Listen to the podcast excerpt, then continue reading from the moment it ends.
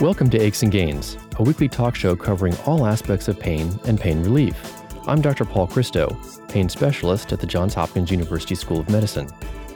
Pain has reached epidemic proportions, and chronic pain affects a staggering 25% or more of the population. Its human impact is real and is felt by infants, children, all the way to older adulthood. But there's hope and there's treatment. This show offers compelling stories of those who found relief and offers insight into treatments that can ease pain and human suffering. Arthritis causes joint inflammation and pain. Osteoarthritis is one of the most common disabling diseases in developed countries. Over the age of 60, about 10% of men and 18% of women have symptoms. In fact, 80% of patients with osteoarthritis have restrictions in movement, and a fourth of those patients cannot perform their activities of daily living.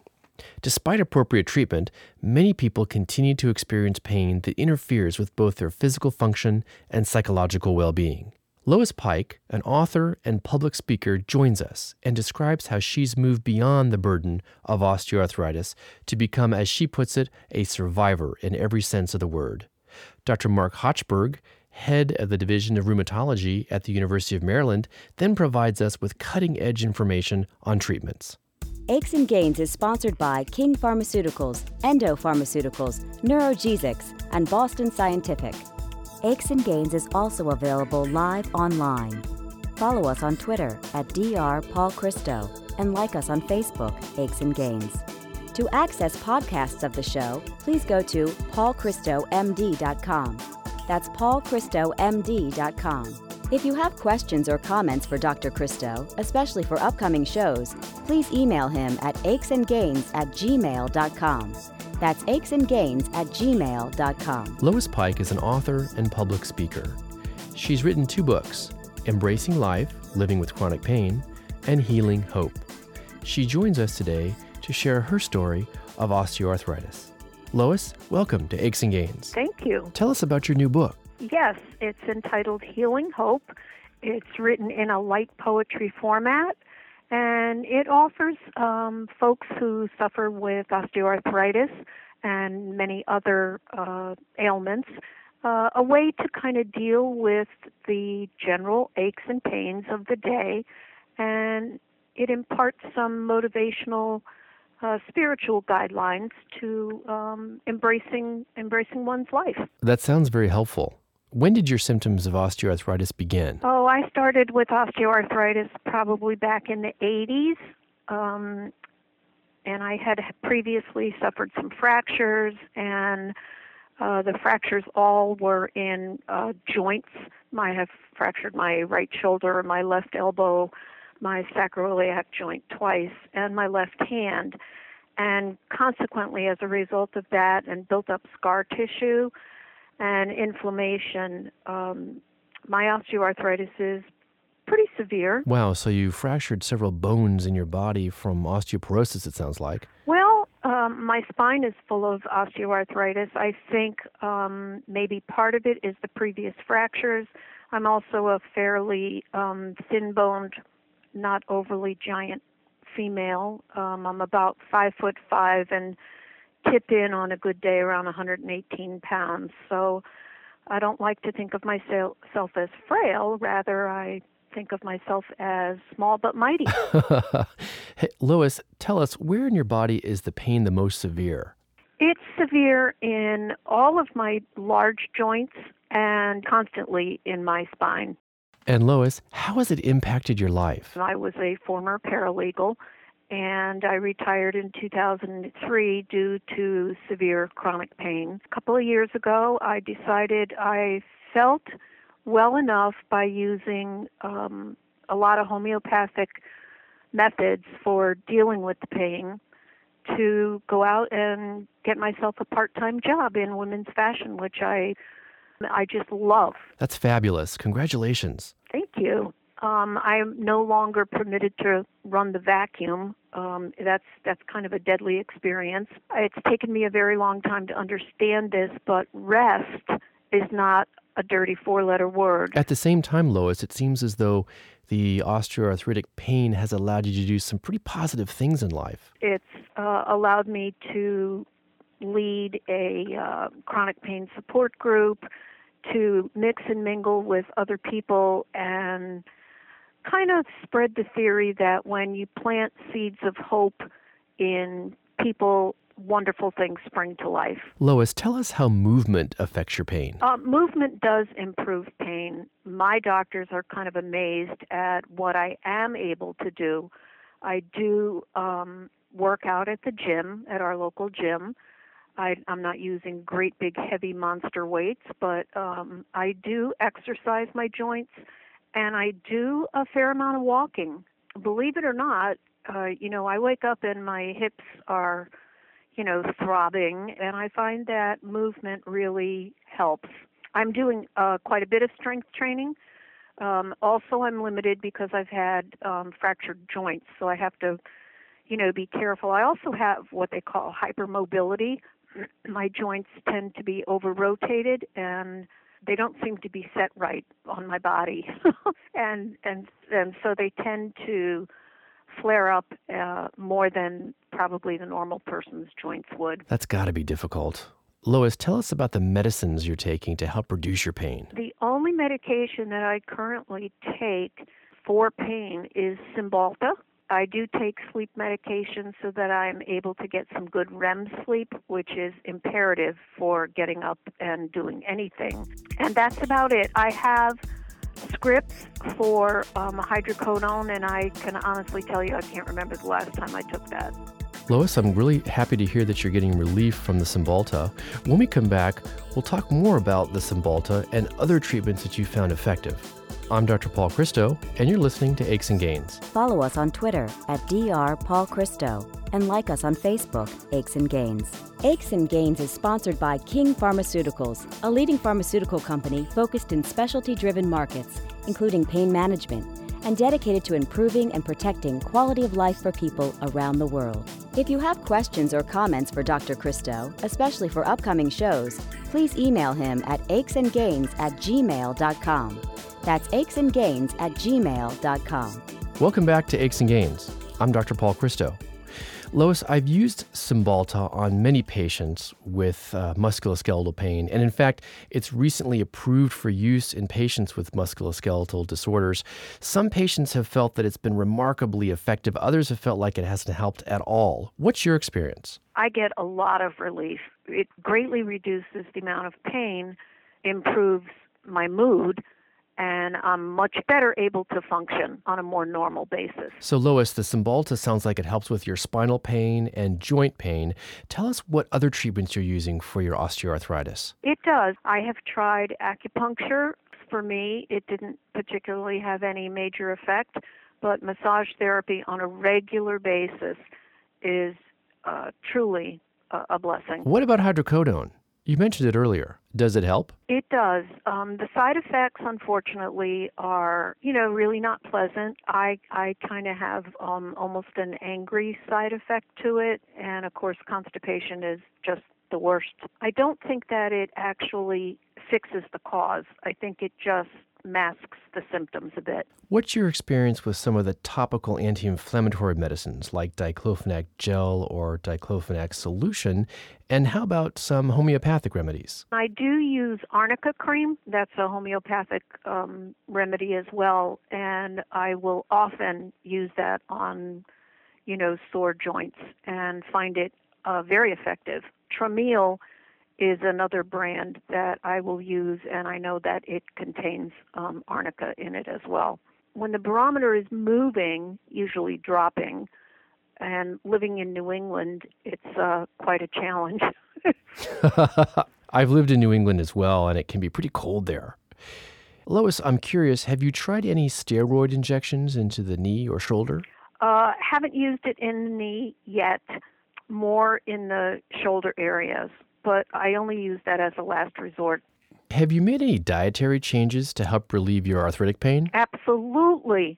High protein works for me. I probably could be a vegetarian if it weren't for pork, but um I eat chicken, fish, Greek yogurt, greens, a lot of vegetables. I also take omega 3 fish oil and I take calcium and vitamin D. Uh, every other day, I have a friend that I walk with, and when the weather's nice, we log in about seven and a half miles. And and if I'm not doing that, I'm doing um, some weight training at the gym. Good for you. That's an impressive exercise regimen. I have patients with osteoarthritic pain who uniformly tell me that Tylenol simply just does not do the trick. What is your experience? Um, it doesn't really do much. it does not really do much at all. So far, I do a lot of meditation, I do a lot of reading. If I'm focusing on something positive, it's really, really helpful. Lois, you mentioned how effective massage and walking have been for you. How about yoga or Pilates? They are both very useful, uh, useful, excuse me, and useful um, for me. The the stretching is uh, extremely important. Um, I think Pilates and yoga both tend to calm the body and calm one's mind, and in that state of being, you tend to be uh, not so much focused on pain. Lois, what's enabled you to regain your sense of self and pushed you to have such a positive outlook on life? As I like to say to my doctors, I subscribe to the Goya principle, and my physician at the University of Connecticut says, well, well, what is that? And I said, It's get off your arse. I am involved with people when I felt good enough in 2009 to, you know, to go out and get this part-time job, which was totally out of my field. I don't even consider it going to work. I consider it going to play. Lois, before we close, what's the most important bit of advice you can share for anyone suffering from osteoarthritis? I think interaction with other people, staying positively focused. I know that our support groups um, are not gripe sessions. We share ideas with one another about what to do, what works for me, what works for you. And we all share um, the good things. Lois, thanks for sharing your valuable insights today on Aches and Gains. Thank you very much. It was my pleasure to join you. When we come back, Dr. Mark Hochberg joins us. He'll share cutting edge information on treatments for osteoarthritis. I'm Dr. Paul Christo, and you're listening to Aches and Gains. Aches and Gains is sponsored by Endo Pharmaceuticals, a U.S. based specialty healthcare solutions company that delivers innovative diagnostics, drugs, devices, and clinical data to meet the needs of patients in areas such as pain, urology, oncology, and endocrinology. To access podcasts of the show, please go to paulchristomd.com. That's paulchristomd.com. And we're back with Dr. Mark Hochberg, head of the Division of Rheumatology and Clinical Immunology at the University of Maryland School of Medicine. His research focuses on osteoarthritis and osteoporosis. Dr. Hochberg, welcome to Aches and Gains. Thank you. Give us a global view of how many people suffer from osteoarthritis. Uh, approximately 15% of adults in the United States, or 45 million people, have symptoms of osteoarthritis in one or more joints. If one looked worldwide, uh, this would translate certainly into, uh, if not several hundred millions, uh, perhaps one billion or more people. That's a huge number. Is it more common in men or women? Symptomatic osteoarthritis uh, occurs more often in women than in men uh, in the United States, uh, except within younger individuals below the age of 40 for osteoarthritis in the hip joints where the disease occurs approximately equally between men and women. But otherwise, osteoarthritis is primarily a disease of women. What does the science tell us about the reason that women are more prone to osteoarthritis compared to men? We specifically don't know why. The hypotheses that have been proposed uh, relate to a protective effect of um, sex hormones, uh, particularly estrogen, after the uh, menopause uh, women have a greater risk of developing osteoarthritis, uh, particularly in the hands as well as in the knees. Mark, take us inside an arthritic joint. What's happening? A joint is where uh, two bones come together. Uh, the ends of the bones are covered by a tissue which is called cartilage, uh, and then the joint itself uh, represents these two ends of the bones covered with cartilage, which are then connected together uh, by a capsule, and the capsule is lined by a membrane called synovium. So, in osteoarthritis, the cartilage uh, undergoes changes where the surface becomes irregular, and then over time, the cartilage develops ulcers and then full thickness defects all the way down to the bone. Mm. A decrease in thickness, a decrease in volume, and an actual loss of cartilage. The bone undergoes remodeling, uh, but then underneath that thickened bone, the bone actually can become thinner or weaker and develop features similar to osteoporosis, small areas of fractures of the bone, uh, which lead to remodeling and are part of the component of pain. The synovium, which lines the inside of the capsule, can become inflamed and can release increasing amounts of fluid, causing the joint to swell, uh, as well as release mediators which uh, sensitize nerve endings, which can produce pain. So all the tissues of the joint can be involved in osteoarthritis. You know, I've used that same description for patients. When we come back, we'll talk about what kind of pain patients with osteoarthritis actually feel. I'm Dr. Paul Christo, and you're listening to Aches and Gains. Aches and Gains is sponsored by NeurogesX a biopharmaceutical company focused on developing and commercializing novel pain management therapies. Aches and Gains is also available live online. Follow us on Twitter at Dr. Paul Christo and like us on Facebook, Aches and Gains. And we're back. Mark, in your practice, how do patients typically describe their pain? Typically, uh, people develop a, a mild to moderate pain, which is worse with standing, worse with activity, and improved with rest, or sitting if they have lower extremity joints involved. Uh, we know from some recent studies uh, conducted by one of my colleagues in Canada that most patients will have one or two types of pain. One pain is the sort of constant pain, which is the aching discomfort. Uh, and then they may have an intermittent sharp pain, which, if it occurs while walking in a weight bearing joint such as the hip or the knee, uh, might cause them to stop and you know try and immediately rest in order to relieve that severe intermittent sharp pain. In addition to being overweight or obese, what are some of the important risk factors for the development of arthritis? Having a previous history of a joint injury, having a, a family member that has osteoarthritis. There's, in fact, a very strong genetic uh, predisposition to this. And then having uh, abnormalities in the shape of the bones that make up the joint uh, which can be inherited, uh, particularly involving the hip joint. And how about any occupational hazards? There are for osteoarthritis of the knee, um, occupations which require a lot of kneeling, uh, bending, heavy lifting, uh, going up and down stairs uh, multiple times during the day, uh, which could include going up and down ladders as well, predisposed to the development of osteoarthritis. Hmm. Um, some uh, jobs which involve um, power grip uh, and repetitive use of the hands at work may uh, predispose to the development of osteoarthritis of the hands. And then, whenever people get osteoarthritis in atypical joints, such as the elbows, shoulders, or ankles, uh, one has to think not only of a previous injury, but also an unusual occupational activity. Dr. Hochberg, last year the Arthritis Foundation made some recommendations to help us prevent the development of osteoarthritis. What are those recommendations? The three leading recommendations that they made were one, to uh, try and prevent obesity. Uh, or among people who are overweight, uh, to encourage weight loss through healthy nutrition as well as physical activity. The second recommendation was actually to maintain physical activity uh, or improve physical activity levels. It turns out that among people with osteoarthritis, the majority are sedentary. They engage in no physical activity at all, yeah. uh, and only a minority, less than 10%, meet the uh, Centers for Disease Control recommendations uh, for vigorous activity of uh, 30 minutes at least five days per week. And then the third is to try and avoid joint injury.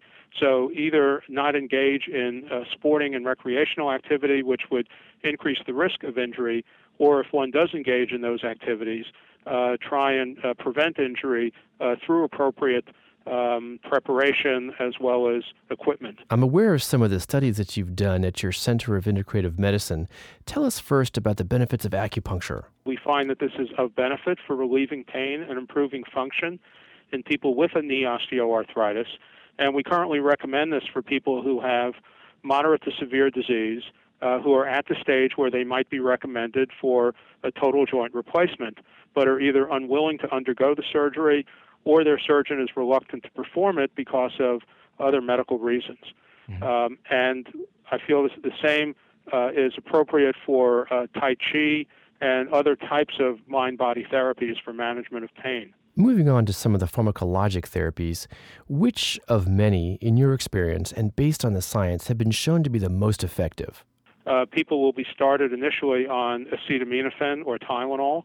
In people who don't respond to Tylenol, they're usually candidates for what are called nonsteroidal anti-inflammatory drugs or NSAIDs. But in general, NSAIDs are moderately effective uh, for most patients with osteoarthritis. Uh, we also will uh, occasionally inject joints with solutions of corticosteroids. And for knee osteoarthritis, some physicians will inject preparations of hyaluronic acid. And finally, in some patients, we will use uh, opioid analgesics when they have, you know, contraindications to other medications and when they have moderate to severe pain, which limits their function and quality of life. And speaking of quality of life, at what point should we consider joint replacement? When their quality of life is reduced to the point that it's not acceptable to them. What's important is that they see an orthopedic surgeon who is well trained in performing joint replacements, performs several of these each month, meaning that they perform many each year, and they get their joint replaced in a hospital where this is a common procedure. Mark, before we close, tell us about new treatments in development for osteoarthritis. These include uh, treatments that are focused on pain, and one that might be familiar with to the listeners uh, is a antibody to what's called nerve growth factor. There are also a number of trials of uh, drugs in order to be structural modifying, so prevent structural progression of osteoarthritis. Dr. Hochberg, thank you very much for joining us today on Aches and Gains. It's been my pleasure. Thank you very much for asking me. Tune in next time when we explore another interesting topic on Aches and Gains. Aches and Gains is sponsored by King Pharmaceuticals, Endo Pharmaceuticals, NeurogesX, and Boston Scientific. Aches and Gains is also available live online. Follow us on Twitter at Dr. Paul Christo and like us on Facebook, Aches and Gains. To access podcasts of the show, please go to paulchristomd.com. That's paulchristomd.com. Now let's go right to mail. Justine in Augusta, Georgia writes, What do you do about knots in your neck and back? I have them all the time, and sometimes they're so bad you can actually see them. Well, Justine, musculoskeletal injury, stress, or strain can cause the muscles to tense and contract. This causes myofascial pain or muscular pain. We can insert a thin needle into the muscle and inject a small amount of local anesthetic to help reduce this pain. Sometimes a short course of muscle relaxants can help if the muscles are in spasm. Heat is also beneficial. And here we have a question from Sophie in Chicago, Illinois. Boy, do I have neck problems. I was in a car accident in 2006 and suffered whiplash. Please help. Well, Sophie, whiplash injury can cause damage to the facet joints of the neck. They allow for motion of the spine while limiting excessive motion. These joints have nerves that provide sensation to them, and pain specialists can perform diagnostic nerve blocks in the neck. Patients who report good relief can then have a radiofrequency ablation procedure performed that's more therapeutic and longer lasting. Consider seeing a pain specialist for diagnosis and treatment. Medicines like tramadol, certain antidepressants, or a TENS TENS unit may also be helpful. The views and opinions expressed in this radio program are solely the views of Dr. Paul Christo and do not necessarily express the views of this radio station and Johns Hopkins University School of Medicine nor an endorsement by any or all of them of any of its content. This show provides medical information, not advice. Please consult your personal physician before engaging in any course of treatment or use of any of the techniques or products discussed on this show. Discussion of particular uses of products on this show have not been approved by any of the manufacturers of such products. Aches and Gains is also available live online. Follow us on Twitter at Dr. Paul Christo and like us on Facebook, Aches and Gains. To access podcasts of the show, please go to paulchristomd.com. That's paulchristomd.com. Aches and Gains is produced by Eric Vore and Dr. Paul Christo. Ty Ford is the audio engineer, and Elsa Langford is the technical consultant and engineer. Thanks for listening. This is Aches and Gains with Dr. Paul Christo.